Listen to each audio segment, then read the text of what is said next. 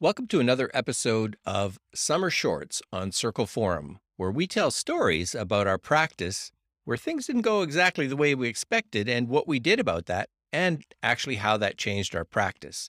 If you want to get a hold of me, you can reach me at stan at restorative.ca. Check out our website, circleforum.ca. There are lots of resources for you as a teacher or an administrator at www.restorative.ca. Our story is an excerpt of a conversation we had earlier this year with an experienced teacher. The question that we asked Brooke was What's it like to be a teacher in a circle for the first time?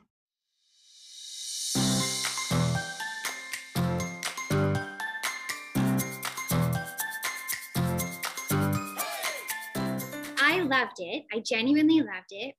I would be lying if I told you that I, it didn't make me panic a little. It's a safe place to have them all in their own little spots tucked in behind their desks. But I found that it aligned much more with my, my philosophy and my teaching style. And I'll add, I didn't even get to tell you, this yet, Steve, but I love it so much and it's working so effectively that currently the students are doing presentations for health and every time we have our four presenters, we go into our circle formation. Oh, good.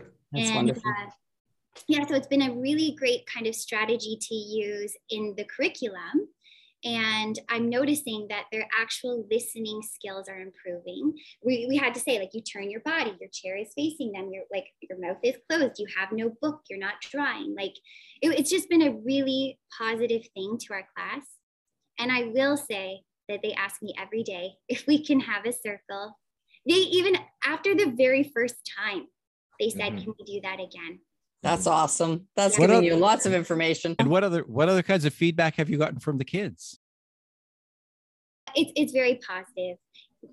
You have all been a part of the education in in different ways. You know all the different profiles of the learners. Every single one of them enjoys it. That doesn't mean that every single one of them reacts appropriately or handles it appropriately. We have one student who, when it gets serious and when it gets emotional, acts inappropriately. And so we've had to find solutions for him so that he still feels safe, but not kind of triggered, I guess.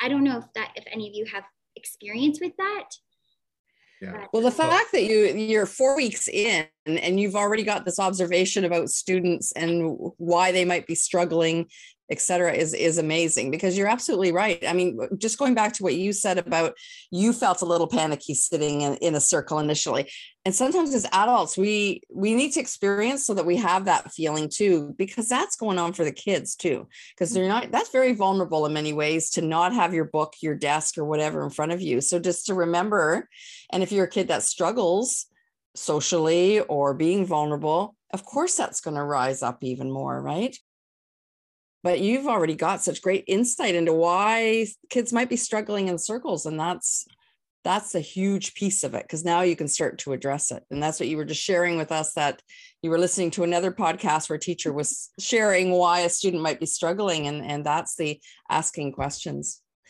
Yeah actually you're making me think back to one of our earlier circles. It's been really interesting because in a class where you've got some big personalities the quiet more introverted ones you get to know them right you have to make an extra hard effort to do that but they don't often get the limelight. And for me, this circle has been a really, really nice occasion for those, those sweet little souls to speak up and to actually have talking space instead of getting trampled over by all of the more dominant personalities. One of our first questions that Steve asked once we got through the icebreakers, because my class is just, they struggle so much that we have to keep it really light. And I think the most serious question we asked was how do you feel when you're speaking and someone interrupts you or talks over top of you? It was, and and like I said, those students, and I know we all have friends or family like this who are just so quiet and gentle. Those were the students who, when they had the talking piece, they said, I feel that when I'm speaking and people talk over top of me, I feel like what I'm saying doesn't matter. And mm-hmm. I like my heart melted because I just thought, oh my gosh, like they would never have said that in our normal environment. But this circle gave them that voice and that opportunity to share something so vulnerable. So it was really nice. Number one, get someone who can model it for you. If you don't know anyone, I'm sure there's YouTube videos. You can go to Stan, Shelly, and Steve's website. Uh, my favorite resource there that I found so far is the one that actually it's a two page printout. It's like a brochure of the questions you can use, like the restorative questions. So I printed that out. I had it on, I always have it on a clipboard in front of me so that if I ever start to get a little anxious that I don't know where to take the circle, I've got those to fall onto. Honestly, my biggest thing would just be take the leap, just try it. The worst thing that's to happen is you're to have to say, okay, that's it for today. And you go on with your day. Like the building isn't going to explode and no one's to run away. And then you just try again the next day and perhaps be a little bit more explicit about your instructions and your expectations about how it's going to run. But is there anything else that you would want to add? I, I just I want to pick up on what you were starting to talk about the kids doing their health presentations or projects in the circle format.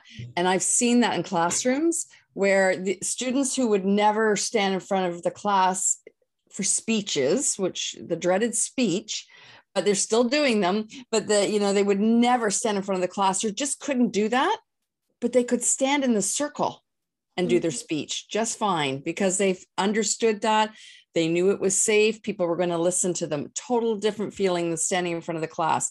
Same outcome for the teacher to be able to evaluate and and again how empowering for the student to be able to have done that mm-hmm.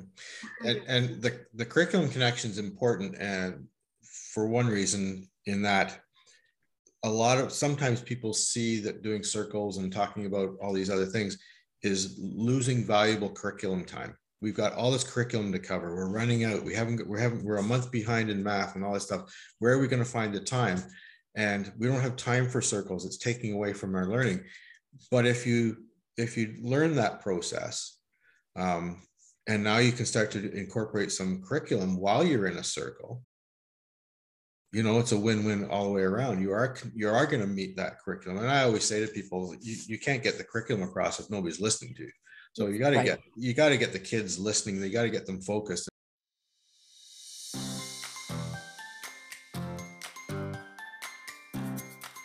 So here you have a great story of where circles didn't work right away the very first time.